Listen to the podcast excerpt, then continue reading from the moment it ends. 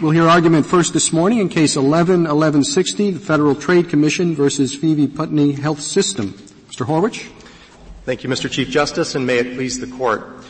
The State Action Doctrine provides a defense to a federal antitrust suit when a state has clearly articulated and affirmatively expressed an intent to displace competition with respect to the particular activity at issue in the suit. Now, in practical terms, what that comes down to is whether application of federal competition law would somehow subvert a sovereign state policy choice that's clearly evident in state law. Now, uh, that policy might be expressed in mandatory or compulsory terms, but it, you, short of that, it would also be enough uh, if the, the the state had uh, specifically permitted uh, conduct that is inherently anti-competitive. Uh, but a grant of general power to act. You uh, don't think that the grant of powers in this case would permit the hospital authorities, the corporation, to set prices for their services that are below the competitive prices in order to serve the needy? Well, uh, isn't that inherent in the regulations? I, I think it is, although for reasons that uh, don't affect the analysis of the question about a, a, an anti-competitive acquisition. And let me explain why the analysis might be different with respect to prices. There is uh, specific authorization in the statute uh, for the uh, hospital authorities in conjunction with the counties to uh, partly fund, or, or I guess entirely in principle, fund their services through tax revenues. So they have another source of funding that would allow them to price in ways that a competitive actor uh, would not necessarily price its services. So if we're talking about uh particular pricing decisions, uh, say, I guess it would be below-cost pricing that is alleged to somehow be anti-competitive, uh, then there might very well be a state action defense to that because it, it because the state's uh, power to price services subsidized in a way that uh, an ordinary actor wouldn't be able to do, do you have might any, very well displace competition in that. Do you have any we, cases in which we uh, we slice it that fine? Well, I do that, think so. that, that you're, you're a state actor for some anti-competitive purposes and not for others? Yeah, absolutely, Justice Scalia. I think, I think the best, uh, the best example, uh, comes from Goldfarb versus Virginia State Bar. So in that case, um, the, uh, the, the issue was uh, a challenge to a practice of minimum fee schedules that were set, um, by, uh, not by the state, but, but agreed upon by a, a bar organization. Now, the state in that case, of course, regulated the practice of law. It regulated uh, admission into the practice of law. It regulated uh, certain aspects of the conduct of the practice of law. Uh, and this court uh, held in Bates versus Arizona State Bar that those sort of regulations do constitute state action. Uh, but the court did not accept uh, the submission that the state action defense uh, covered the setting of uh, minimum prices Uh, that was at issue in that case because that was not something that there was state action over. And as a, and taking a step back, uh, the justification for the state action doctrine is that the state is trying to pursue some policy, uh, that, uh, is part of its traditional sovereign prerogatives to, uh, regulate its own economy and that federal law was not understood to intrude upon that. But if the state is not actually trying to, uh, advance some other policy, Uh, uh, with respect to the particular conduct at issue, then it can't be said that the state has done something the federal law should stand aside for. The, the Mister Horwich, you said in, in, in your reply brief that if the hospital authorities law specifically authorized local hospital authorities to acquire any and all hospitals within their geographic area, then the clear articulation requirement would be satisfied. But the authorities law does authorize the acquisition of other hospitals. And it doesn't say one or two, it says other, other facilities. So why doesn't the hospital laws, law do exactly what you said would satisfy the, the clear articulation requirement? Well, I think the, the key difference there, Justice Ginsburg, between the hypothetical we offered in the, the reply brief and the statute here, uh, is that the the, the, the, the additional words, any and all, uh, make it clear that the state is contemplating that there could, the county might opt for socializing its hospital services, putting all of them under the control of the hospital authority. And by contrast, what we have here is an ordinary corporate power to acquire uh, property. And like all of the ordinary corporate powers that the authority possesses, uh, that, that are, that resemble those that Um, that an ordinary business corporation would have, the most natural understanding of them is that the state expects them to be exercised in conformity with the background principles that, that, that bind everybody. So if Just so I understand your answer to Justice Ginsburg, you're saying there would be a difference if the charter said the authority may requ- uh, acquire any properties to fulfill its mission, and if it said the authority may acquire properties to promote its mission? Well, I think it's probably in our, the hypothetical offered in our reply brief, it's probably the all, the any and all, uh, that, that would, I think, be what communicates the state's. Do you think a general saying they may acquire properties doesn't implicitly say they may acquire all properties? Uh, it seems no, I don't think it does. Well, I, I, I, but I think in this area it's, it, it, it's important for a couple reasons that we actually have, have some substantial assurance of what the state is trying to do here, and a, a, a power to grant proper, excuse me, a power to acquire properties, generally speaking, unadorned with any particular expression from the state about how how that power is to be used, um, is is something that can be used competitively or anti-competitively, and you can't infer from that that the state really has an objective of, as I say, essentially socializing its hospital services, because. Um, and, and it's and that, that clarity of expression from the state is really important here for, for several reasons. First of all, um, this is an odd rule to begin with in that it allows state law to displace federal law. So we would want I assume, clarity. I assume that a normal corporate charter contains such a provision, the authority to acquire property, right? Yeah, it absolutely does. And, and, and we don't and that, that, that charter is issued by the state, right? It is issued by the state. And we don't We don't think that that enables all corporations to uh, ignore the Sherman Act, do we? No, we don't. And we don't generally think that those corporate powers express an intent to displace any other background principle. If, if I could give some examples, maybe uh, we Mister could look Lopez, at some. Could I just, yes. Before you give examples, just make sure I understand your basic position. Suppose the state had said very clearly that these hospital authorities had the power to engage in acquisitions of hospitals that, for a normal actor, would violate the antitrust laws. But, but, but basically said the, the hospital authorities, uh, had the discretion to do that or not. And the state didn't know. The hospital authority, uh, uh, might do it, but it also might not do it. That would be subject to the immunity, is that correct? I, I think the defense would be available if, if the beginning of your hypothetical was kind of yeah, quoting the statute. Yeah, it's a clear grant yes. of authority, yes. But the authority is completely discretionary.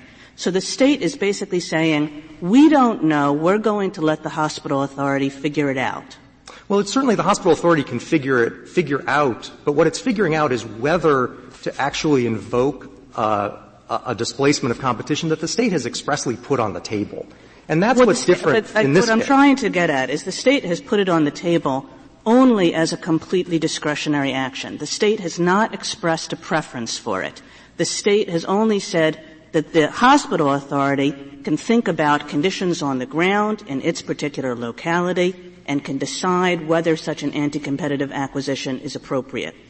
Yes, that's fine. We don't have any quarrel with, with states, uh, se- setting up uh, a clear set of tools, some of which, in your example, might inherently displace competition so all this and language, having it exercised actually at a local level. That's fine. So all this language in your brief about necessarily and inherently and compelled, all of those things uh really are not part of your your governing test. No, I, I, I disagree with that. The reason they're part of our governing test is this, is that uh, a, a state can certainly give a, a, a menu of specific options that substate entities can uh can select from.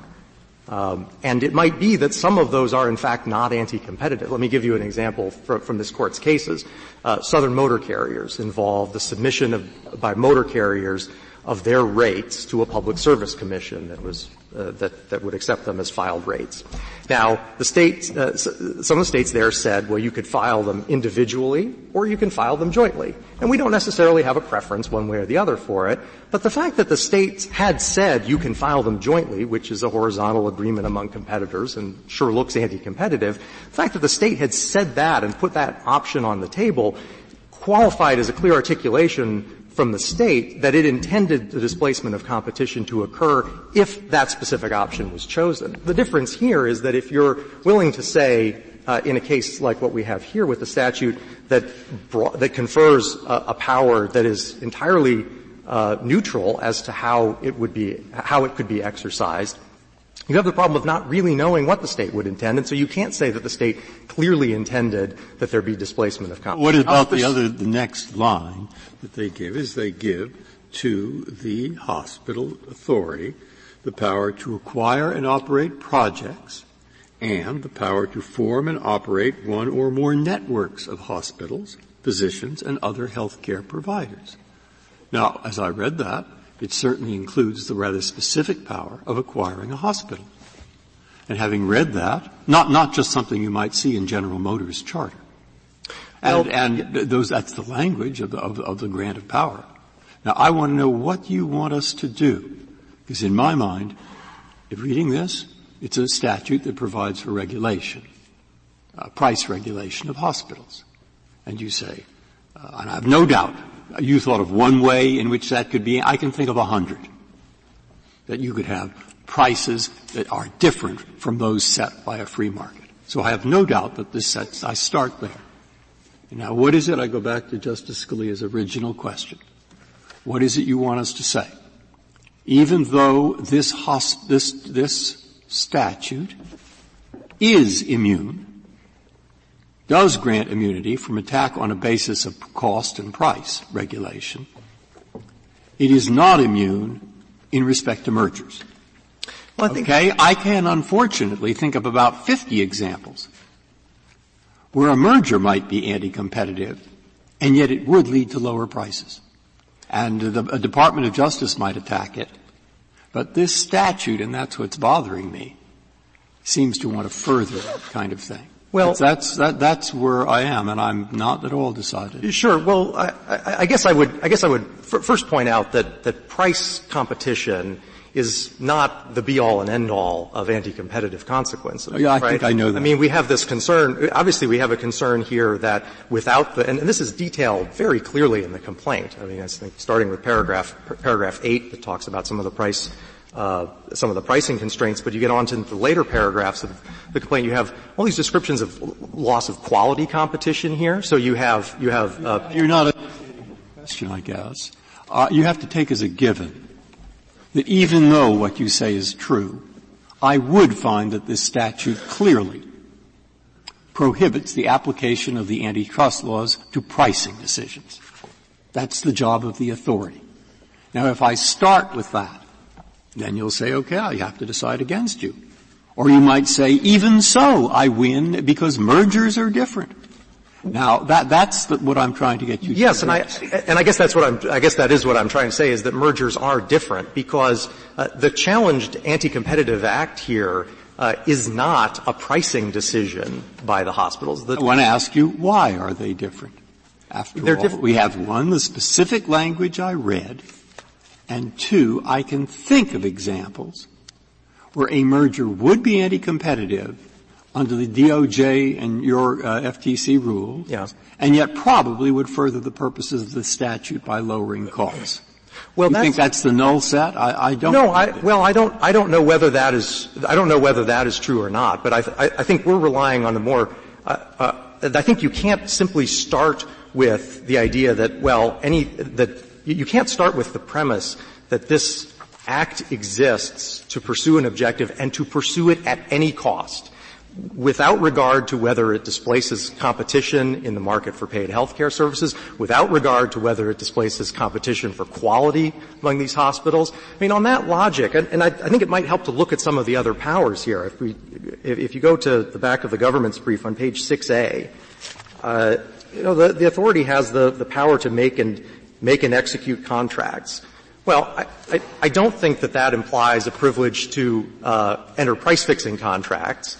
Uh, that's part of the background principles of antitrust law. I also don't think it implies the power to enter contracts against public policy. A state presumably doesn't wish to abandon that background principle simply because it wants the authority to pursue its mission. Well, you've already the, told us that there can be state action for some purposes and not others. Exactly. So the fact that you have examples where you might conclude, no, they didn't mean to do that, doesn't seem to categorically suggest that you prevail with respect to another one of the powers that are granted. No, I agree with that, that it doesn't categorically, but it does, it does seem to me that, that if we're looking through this list of powers that, that, that the hospital authority has, there's not anything meaningfully different about the power to, uh, acquire, acquire property versus make contracts versus, as Justice Scalia said, any other powers that are, that exist in a general corporation's I, business th- charter. This may be completely wrong. You can tell me. Uh, I would, would doubt that in counties or municipalities of this size, you're going to have, you know, five hospitals. And so that a, the authority could acquire a hospital and yet still it not have any significant, uh, merger consequences on its face. In other words, when this law was passed, giving them the power to acquire hospitals, wasn't it the case that there would likely be only one other hospital or two, so that any acquisition of another hospital would have the merger consequences that this one had? Well, no, because I think the, the baseline when the statute was enacted was that the hospital authorities didn't even exist. So they didn't own any hospitals. And the first acquisition of a hospital can't raise a competitive concern because it's not concentrating the market in any way. It's simply transferring ownership of the hospital from one actor well, but to the, another. Just to follow the Chief Justice's question, suppose it were shown that there were many rural counties, uh, rural areas in, in Georgia very much like this one. Would that change this case? I, I thought that was the purport of the, of the question, the thrust of the question. Um, I, I think you'd have to imagine a very stylized hypothetical to see that the state had clearly intended to displace competition. You, you'd want to see, for example, let me give you a... Well, I, I know Georgia has one hundred fifty-eight counties or something. Right. So I, I think they probably have many rural areas with one or two hospitals, I, well, to guess. I, right, but I, I suppose that, that, that guesswork uh, is not going to be a basis for saying a state is clearly intended to displace competition. Um, I, the, the situation in which I think you might recognize it is if the hospital authorities were already in existence, but they and they all each owned a hospital, uh, but they had never had the power to acquire a hospital. And you knew that they were all, uh, that, they, that each of them had their neighboring competitor. And then the legislature comes in and says, you know, we'd, we'd like you now to actually be able to acquire, uh, acquire additional hospitals. I mean, the power here is not the power to acquire additional hospitals. Uh, but if the legislature had said, we have the power to acquire additional hospitals, and we know you already have one, and we know that the one you're going to acquire is going to be your neighbor, and we know there's not lots of hospitals out there, then you might say that, yes, the, the, the, the clear implication of that uh, is that that's going to... What does the words mean to form and operate one or more major networks of hospitals? Well, I think the network... Which follow, which follow the words to acquire and operate projects defined to include hospitals. Um, so what about those words? Why aren't they good enough? Well, I, I'm, I'm, I guess I'm not sure where Your Honor is looking. They, they, they aren't actually, they don't follow themselves I'm, I'm, in the statute. But I'm looking at Section thirty-one, well, where are we? thirty-one dash seven dash seventy-five paren three paren. Right. And so I think what you're referring to is number, number twenty-seven on the list. Um, and, and, and I think in the, in, in the health, in the healthcare industry, the idea of forming a network is not the idea of socializing all of the available uh resources uh, under government control. A, a network is an, an integrated system where you can go to the hospital for your emergency care and they can refer you to an outpatient clinic that they have somewhere else, and there's a physician who has an arrangement with both of those who can track your care, and you can go acquire your durable medical equipment from some from some store they operate. Tying. That's what a network is. That's a, a vertical network. A network is tying products. Yes, it's exactly right. That's a tying situation. This is this is a merger within uh, within one relevant market, uh, and and that's what's different. So I don't think the this, this falls within the words to acquire and operate projects. It does, but so uh, it, and, uh, it it does, but there's nothing about acquiring a project that is inherently. Uh, it, that's inherently anti-competitive. Acquisitions are not always anti-competitive. I, I guess that just adds on to the issues that we have a price-fixing mechanism. We have a tying mechanism that's expressed. So what's left after that? Just this? Well, I Acqui- mergers and acquisitions. Uh, well, no, I think I think at, at horizontal, generally horizontal agreements. I think you uh, so the, the contracting power doesn't doesn't allow the hospital authority to uh, go. I, I don't think the, the hospital here could any more merge with Palmyra than it could go enter into a contract with Palmyra that says, "Hey, we're going to, you know, fix the prices that we." It can't. In other words, two the two hospitals in the town. When they say the price here, you shall see that the price is not higher than thirty-eight cents, uh, whatever. And uh, uh, would you please uh, uh, get together and be certain that uh, you have similar terms and that you have similar agreements and similar prices there? We don't want either to be higher. That you would then proceed against them for that. I, I, absolutely, Your Honor. This this statute. I mean, take a step. Would back, you also do the same if an electricity regulator in any state or a, a telephone local telephone Telephone regulator, no, Your Honor, I think that's pipeline regulator. What they did is the same thing. They said our prices are, and you're to file tariffs, and the tariffs are to be reached after you go meet in committee, and uh, that that would also uh, fall within the antitrust laws. Uh, no, I think those would likely be very different. I, I want to be clear about the point. The point of this law is to grant counties the opportunity to participate in this market by providing care to indigents. This is not a law about public utility regulation. If you think that this is a law about public utility regulation, that all hospitals are supposed to be, uh, that, that the state intends counties to be able to elect to put all hospitals under their control and, and manage them as such and manage them in the way that a, that a public service commission would regulate all of the utilities. Well, the language is awfully similar to what you find in public utilities statutes to set reasonable rates to be certain that nobody's higher than a reasonable rate. Well, the, the authority does not have the power to establish, Justice Breyer, the authority does not have the power to establish rates at private hospitals. And that, that would be a signal difference between the, the, the authority's power in Uh, in this case, and the power of a public service regulator over a, over a utility. I mean, to establish rates and charges for the services and use of the facilities of the authority. The facilities of the authority, yes, but not other hospitals within the jurisdiction. It's only the, uh, it's only the hospitals that the authority itself is, is, is operating.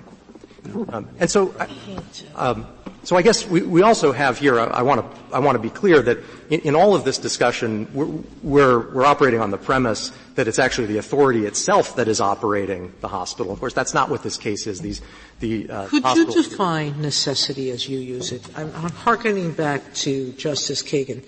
There are plenty of cases that say you don't need to find out whether the exemption is necessary to make the program work.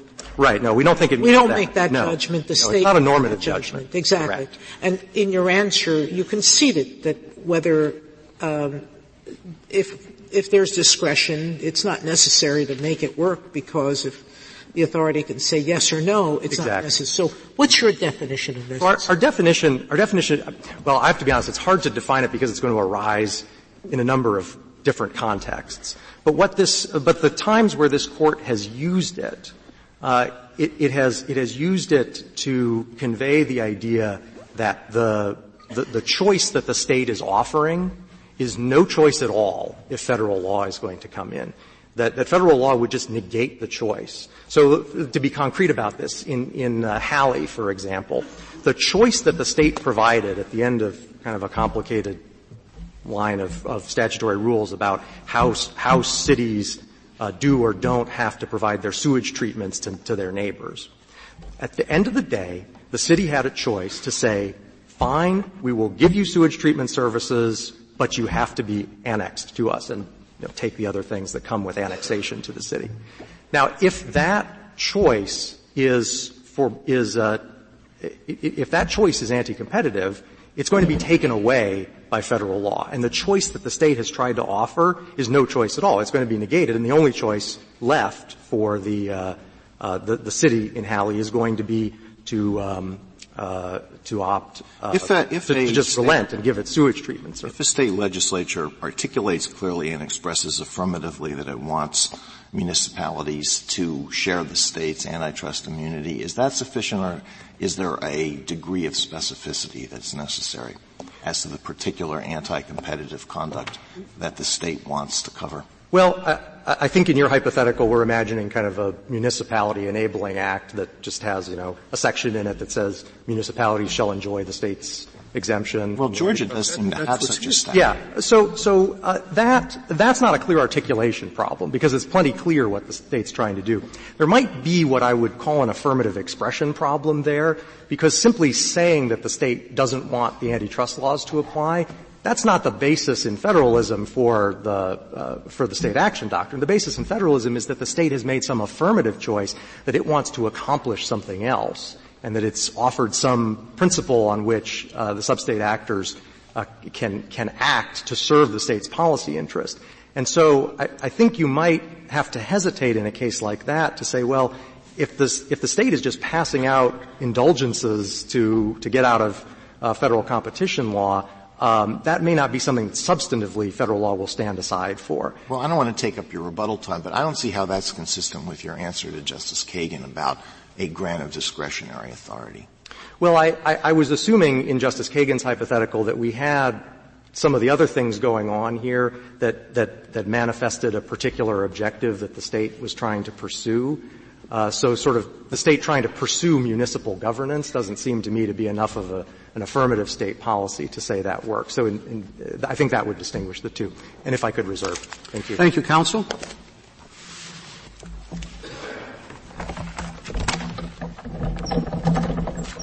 Mister Waxman?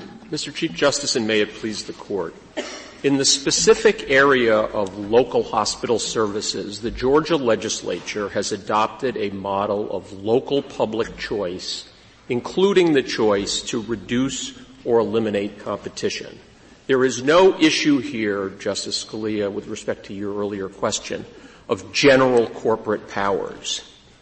The hospital authorities law creates local public authorities to, quote, exercise public and essential government functions to provide hospital care for residents, especially residents who cannot pay.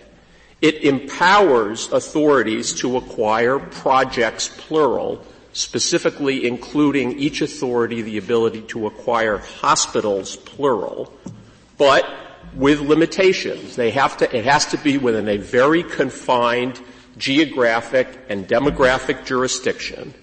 And for authority hospitals, it replaces any pure market model with statutory mandates, a mandate to provide services to all indigent in the community and to price all services on a not-for-profit basis and with a statutory limitation on rate of return. Well, I, are, I don't see how any of that pertains to whether they can create a hospital monopoly. You can do all of that, even though you're not the only hospital in the area. The, the point, I guess my point here is that the, the, the Legislature's pow- the powers that the legislature the legislature has given hospital authorities are not by any means general corporate powers. They are broader than what a corporation may have in certain respects and much narrower in other respects. And well, but the they- only respect relevant here is is the only respect relevant is the ability to acquire other hospitals. That's right. And right. there is and that's and that's uh, general corporate power. Every corporation in Georgia has the power to acquire, including acquire other businesses. There, there, these, these are the supervening wish, mandate of the legislature, and this is well explained in Georgia Supreme Court cases, particularly DeJarnette, which was decided right after Georgia amended its constitution and enacted the hospital authorities law, was the desire to, the goal to provide adequate hospital services, particularly for the indigent. Georgia wasn't so sure because didn't it come in originally on the side of the F D C? in this case? George, it did, and Georgia's complaint and its theory in the district court, which it did not pursue uh, in the Court of Appeals or here, not, was not that the authorities weren't exercising state power, but that the contention that the operation of the hospital by this, the special purpose corporations that the hospital authority created was not adequately supervised. That is what the state was arguing in the district court. And when it lost that point, it withdrew from the case and has remained absent ever since. Mister Waxman, we do have a brief from quite a number of states. And the brief basically says, we do this all the time. We set up these local authorities, and then we give them powers because they have to act in the world. And we give them normal powers, like the ability to make contracts and the ability to buy property. And when we do that, we don't mean that they can do anything they want, notwithstanding the antitrust laws. And to construe these very normal powers that we would give to a state entity in order to allow it to operate as a permission to violate the antitrust laws is not at all consistent with our own intentions. I, I have no problem with the amicus brief filed by the states supporting the F T C in this case, which is posited quite expressly and at the outset on an understanding that what is involved here is simply a state authorization of creation of a local entity with general corporate powers and nothing more.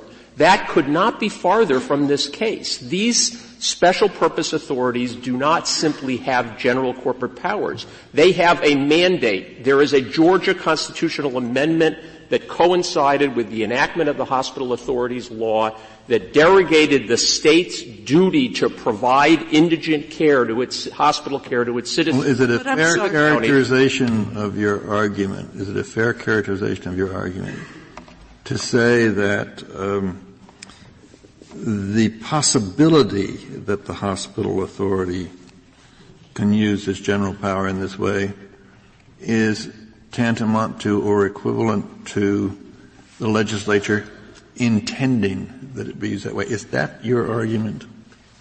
No.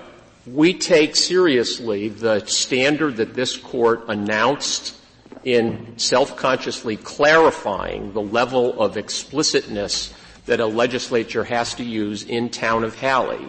This Court said, the Court asked whether, quote, suppression of competition was a foreseeable result of what the state legislature authorized, and it derived that formulation expressly from its earlier decision in City of Lafayette, which explained that a, quote, adequate state mandate exists when it can reasonably be inferred, quote, from the authority given a local entity to operate in a given area that the legislature contemplated the kind of action complained of. In other words, as I understand this Court's test, whether what was done by the hospital authority or any sub-state entity was foreseeable by a regional, reasonable, reasonable legislator, which in this case is that was it foreseeable that in, in, in, in pursuing the state-imposed mandate to serve the indigent in a low, in a confined jurisdiction,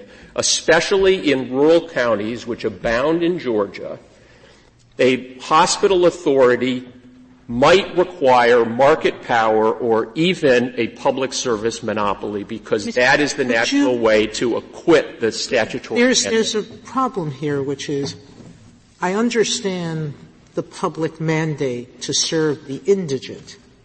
But you're asking us to take this a step further. You're elevating that public mandate to a public command that serving the indigent has to override the needs of the majority in terms of price competition.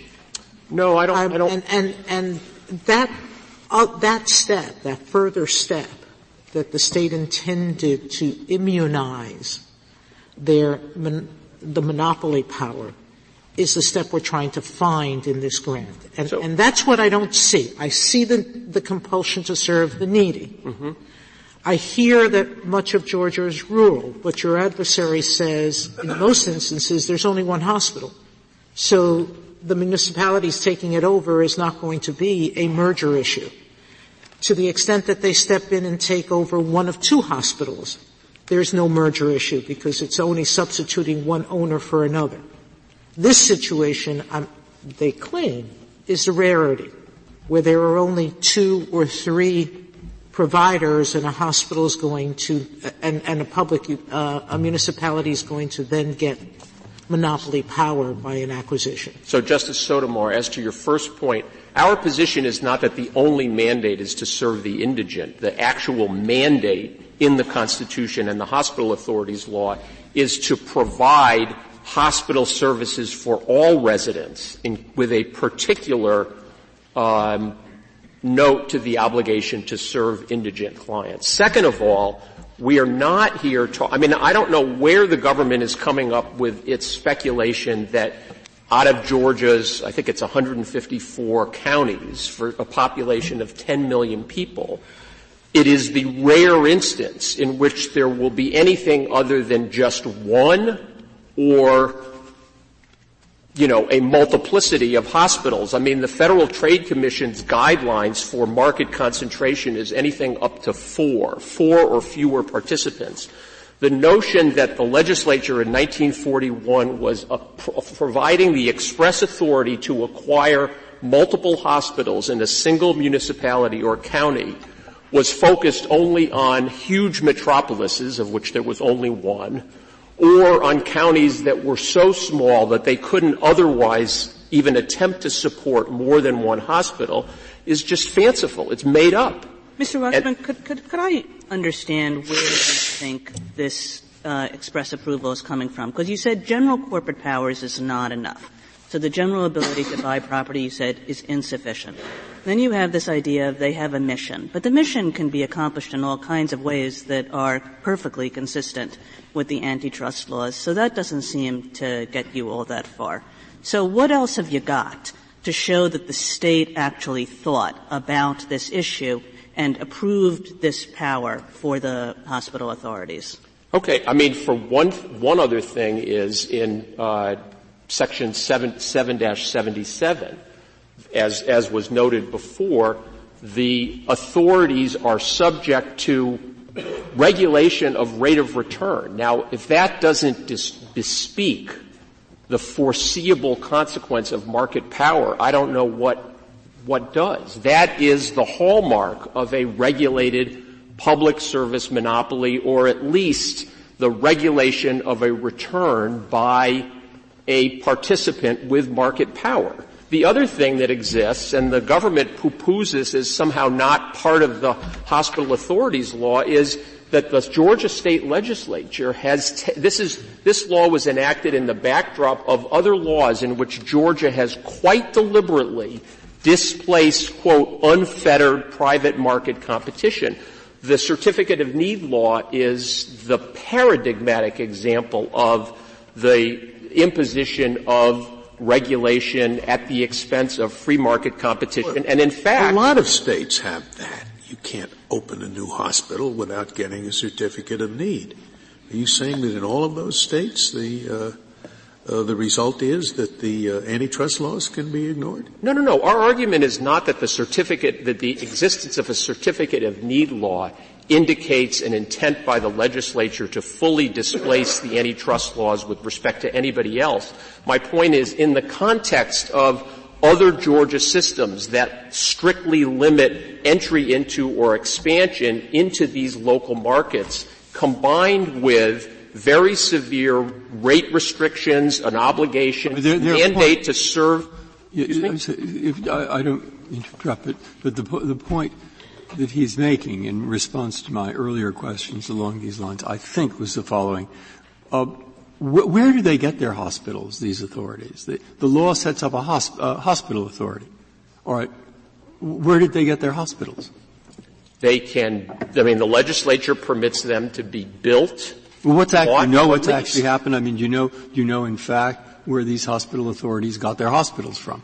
You mean all of the hospital authorities? Not all of them. Georgia? The, the, how, I now am in a county, and uh, suddenly I'm the mayor, and I see this law, and it says we can set up a hospital authority. So, Joe, I say, you're, you're the boss, you're the hospital authority guy, and he says, you're to run the hospital. He says, what hospital? We don't have a hospital. So I, I want to know, where did they get their hospitals? The, the answer, Justice Breyer, I think, I mean, there's nothing in the record to indicate where all the hospitals. I don't need to know all of them. I just want some well, rough idea where they come from. Let's take the example of this. You may not know. No, no, no. Let's take the example of this county in terms of what was done and what is now being challenged. Mm-hmm. So when the hospital, there was a public hospital beginning in nineteen eleven in Doherty County. Yeah. When the state constitution was amended to impose on counties the state's obligation to provide adequate hospitalization care, it enacted the hospital authority law for counties that chose to make use of that device in order to acquit their public service mandate. And Doherty County did soon thereafter okay. establish a, an authority, and the assets, all of the assets and all of the operations of the existing hospital were transferred. There then, and there was a natural okay. monopoly. I've got it. That, I've got county. it. Then, then, then he says this. Watch yes, what he says. He says, then, he says, I've been thinking of it the wrong way. I've been thinking of it like the California State Public Utilities Commission. They regulate all the electricity producers. That isn't this. Right. These were a group of people that ran some hospitals, some municipal hospitals. And now they can acquire not just general. I agree with you, it isn't just general. They have a lot of power there to acquire other hospitals from outside the system. Uh, but when they do that, there's no reason to think that that uh, gives them the power to acquire it where it's anti-competitive. Well, I now, think the fact that you can regulate your own hospitals, which is one track and one group, uh, it doesn't say that you have to bring in anti-competitive people. I mean, you have to bring in others where they're anti-competitive. That, that I think, is his point. Don't think yes, of it as one thing. Think of it as two separate systems. We're not arguing that the hospital authority law gives the hospital authorities the right to regulate non-authority hospitals. We're not arguing for that. You know, I know that, but once you don't, once you don't, he says, you see, uh, they don't regulate prices of non-authority hospitals. They don't do this for non-authority. They don't do that for non-authority, even though they might have the power to bring them in. But when they have the power to bring them in, why read this? It's at least ambiguous. Why read this as saying you can bring them in where it's anti-competitive to do so? I mean, this doesn't say you can bring them in where it's anti-competitive to do so. That's their any and all mm-hmm. hypothetical, and this Court has never required, for good reason, express authority. That was the whole point of City of Hallie and City of Lafayette, Town of Hallie and City of Lafayette. The point here is, okay, so they created a hospital authority. It ran a public hospital. It was a natural monopoly. The county grew. A private hospital developed. The public hospital, which is serving more than ten times the number of indigent uh, patients than the private hospital, which is very underused. The county hospital has been tell the hospital authority has been saying for years and years and years, we need more capacity. We need more capacity. There are, in order to accomplish our mission, there are two ways to do it. We can only operate in this confine.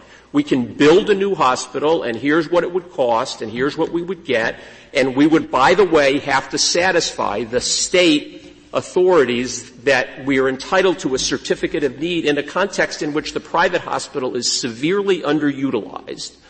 Or we can talk with the private hospital about whether they would like to be acquired. And the record shows that they did that for many, many years, even before the Phoebe Putney entities were created. I'm showing my ignorance. Is this, would this merger be subject to the rule of reason? You mean if it, if it were, were, if we were not to find state immunity, would the merger be subject to the rule of reason? That's the guideline. I, I'm embarrassed to say I don't know I, enough I'm, about I was embarrassed to ask the question, but I was taught to ask the question. If it is, I'm going to assume it is. It will both be um, will both be corrected by our respective uh, colleagues soon enough. But but if probably it, me sooner than you. Oh, that's likely. But but my question is really more fundamental, which is. Um, Yes, I understand that you have a great defense, potentially, to a rule of reason challenge, that um, uh, that there was necessity in its truest sense and in its economic sense in this situation.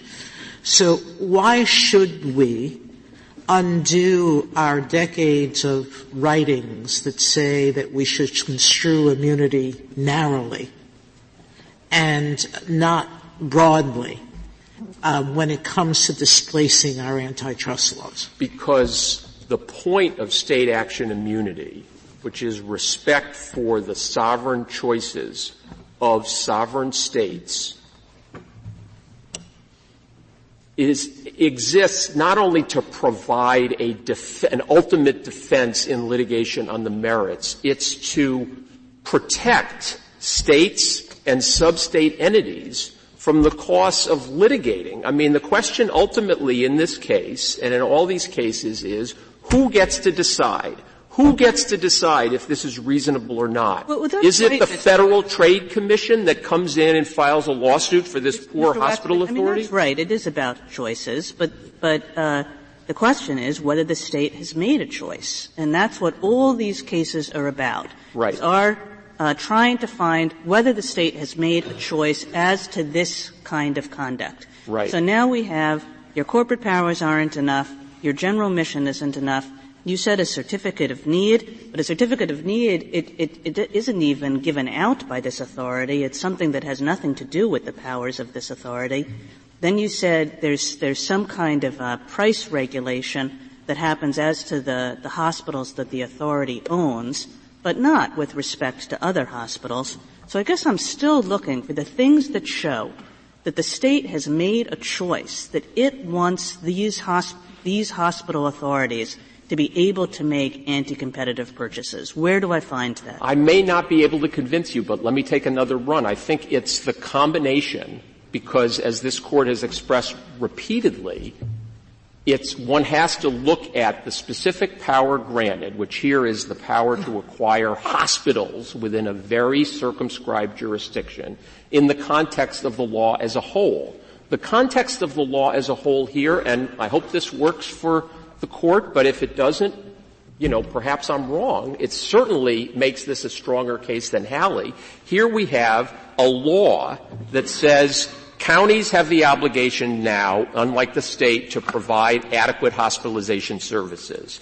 They will exercise, what with, uh, they do is deemed to exercise public and essential government functions within strictly limited areas, and they have the power to acquire hospitals in those areas subject to very strict rate of return regulations and very, very strict conditions on how they operate those hospitals, including the power to lease to an operator for, in order to serve the public mission. And they do that against a backdrop of a series of sta- they have eminent domain power. They can take another hospital if it is essential to fulfill their mission. M- Mister And they do this in a backdrop of a state that has, notwithstanding the advocacy of the Federal Trade Commission, has repeatedly strengthened rather than abrogated a, a certificate of need law that Mister Leaves, Mister Mister Uh, Mister Waxman, you are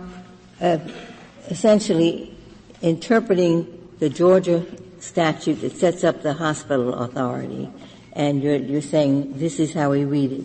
We start with the antitrust exemption is for the state, not subdivisions.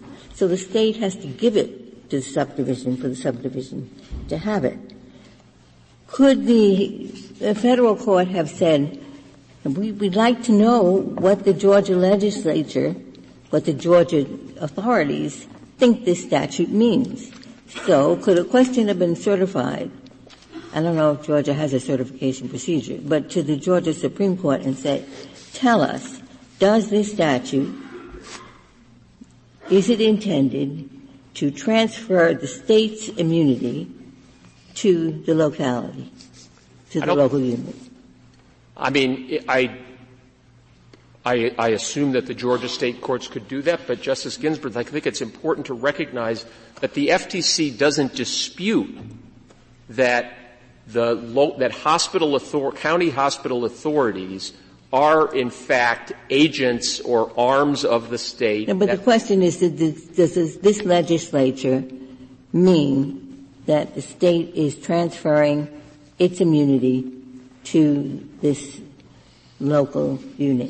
And I believe the F T C, Mister Horwich can correct me if I'm wrong, but I believe the F T C's position is Generally, yes, but not with respect to the merger, what is alleged to be a merger to monopoly. And the question in this case is whether or not the acts uh, for, under this law and applying the foreseeable result standard, whether the acts of the hospital authority in this case in approving and acquiring the second hospital are fairly attributable to the state. And if I Mister Waxman, uh, if you don't want to be interrupted, you have to pause between sentences. I, I was taking a yeah, cue I from understand. Your Honor, the last yeah, argument. That's, that's right.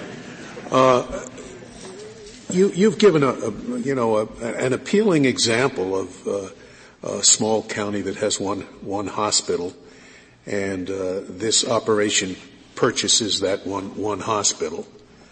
Seems nothing wrong with that, although, as uh, Justice Sotomayor suggests, I doubt whether the F T C would be uh, pursuing uh, a. Uh, a situation in which there is a, a natural monopoly. It, it's a question of whether the monopoly be owned by the state or not. But your argument, if we follow it, uh, embraces a quite different situation, a very large county which has five hospitals that are competing vigorously in price, in specialties. They advertise on the radio, as some hospitals do. And what you're saying is that this operation can take over all of those hospitals and eliminate all of that competition. Isn't that so? Well, I, for purposes of federal antitrust law, yes, yes, but for purposes of state law, almost certainly no. And the point here is, and that is the point here, the point is that Georgia, either through both private suits and actions authorized by its Attorney General, can take steps in order to restrain hospital authorities from doing what they can. And in fact, we have, no, we have no idea whether they're willing to do that. No, yes, we and do. And we have a federal antitrust law. We, we absolutely do, Justice Scalia. There is a solid line of cases in which the Georgia Supreme Court has has quite rigorously enforced the limitations of the hospital authority law in order to prevent hospital authorities from doing things that it says the legislature didn't intend. The Tift County case is the best example, but there are others cited in our brief. The, Could you say that? Did why you, didn't it intend this? I don't understand. You, you've told us that they did intend this, that they did intend to displace competition. Yes. And now you say, but Georgia will say, oh, no, they didn't intend to displace competition. No, no, no. Which my, is it? My point is that with respect to your hypothetical, whether the hospital authority of Fulton County, and I believe there's more than one hospital authority in Fulton County, and they are authorized to merge in any event, but could they acquire by purchase or eminent domain all of the hospitals in metropolitan Atlanta to do so? And my point is that for purposes of federal antitrust law, the answer is you are out. That's, you're not the authority to inquire. The question is, just as this court, you explained for the court in Omni, there may be very many things that a, a local authority can do that would violate state law, and there are state law remedies, and my point only was that the Georgia Supreme Court has been very quick to enforce the limitations, but as a matter of federal antitrust law, the only question is, were they op- were they authorized to do things like this? They said I, that they say on that that this is a sham.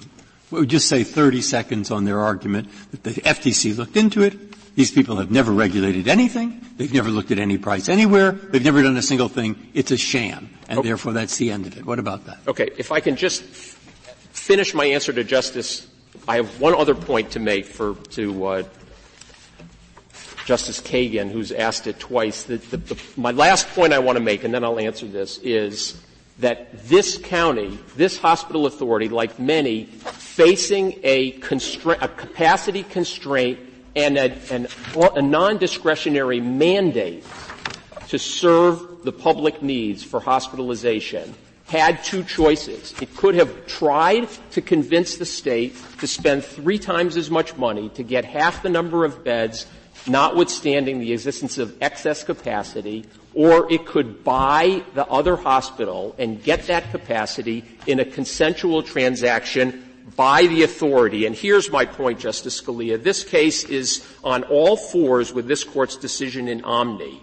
The notion that this may have long been desired by this this special purpose entity is totally irrelevant. This author, this acquisition was proposed to, considered by, and and approved by the hospital authority. And not only that, when the F T C came and complained about it, they reconvened another public meeting and discussed it again and came to the conclusion again that they wanted to acquire this hospital. And before they signed the lease, they issued a notice and comment period. There was three months for people to tell the authority whether this lease was or was not consistent with community interests. They had a public meeting, and they approved it. And that is the act of the state. Can the state uh, – does the state have a procedure where it can give real-time approval?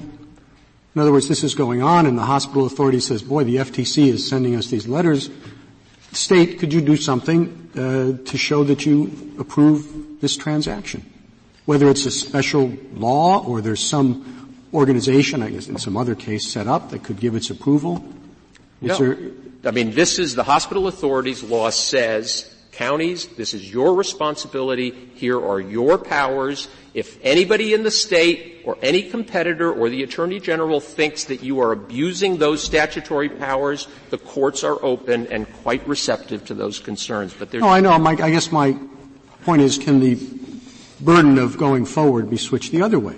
And can this hospital authority say, you know, to the state, we'd like some blessing on this so that we can go ahead with it?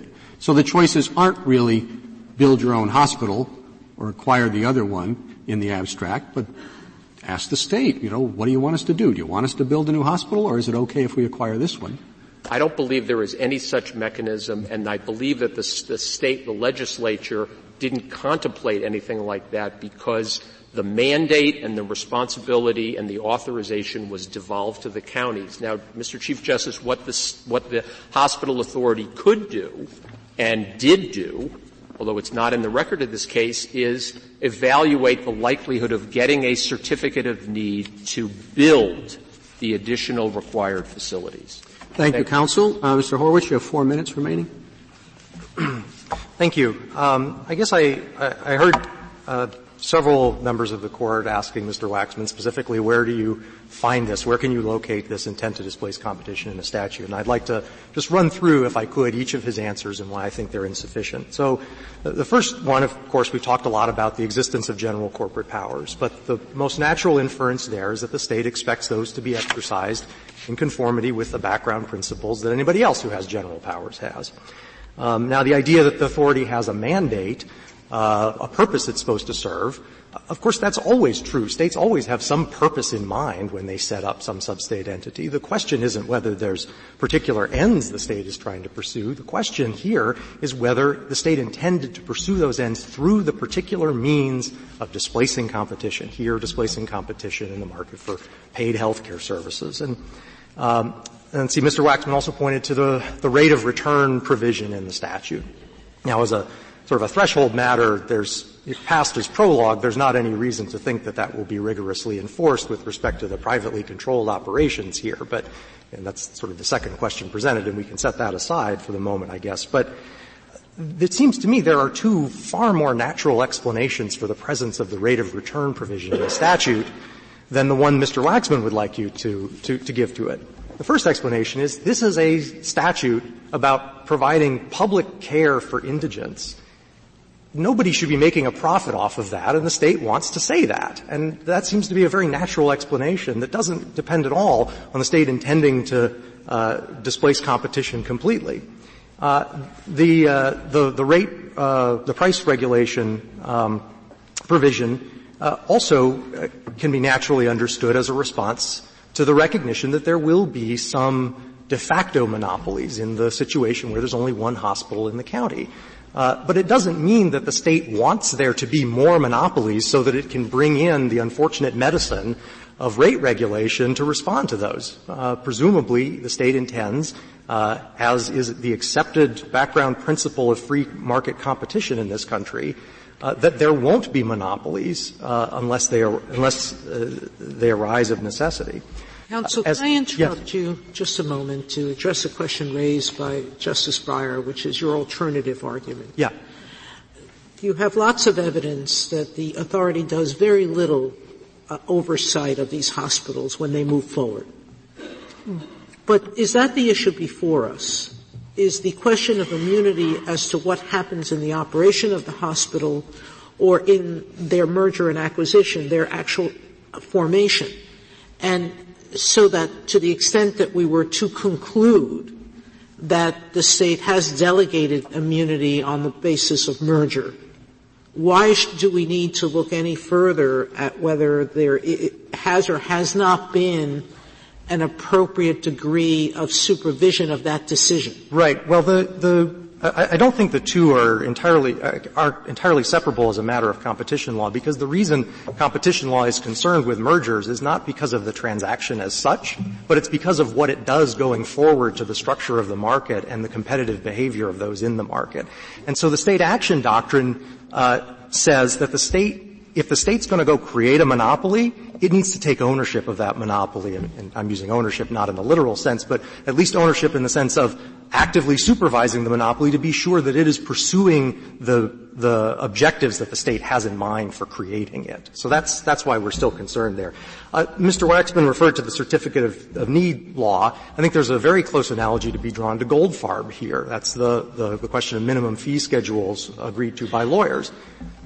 The state of The state of Virginia regulated entry into the market for the practice of law, just as the certificate of need regulates entry into the hospital market. But horizontal agreements among people already in the market, such as here and such as the minimum fee schedule in Goldfarb, are not exempt just because of it.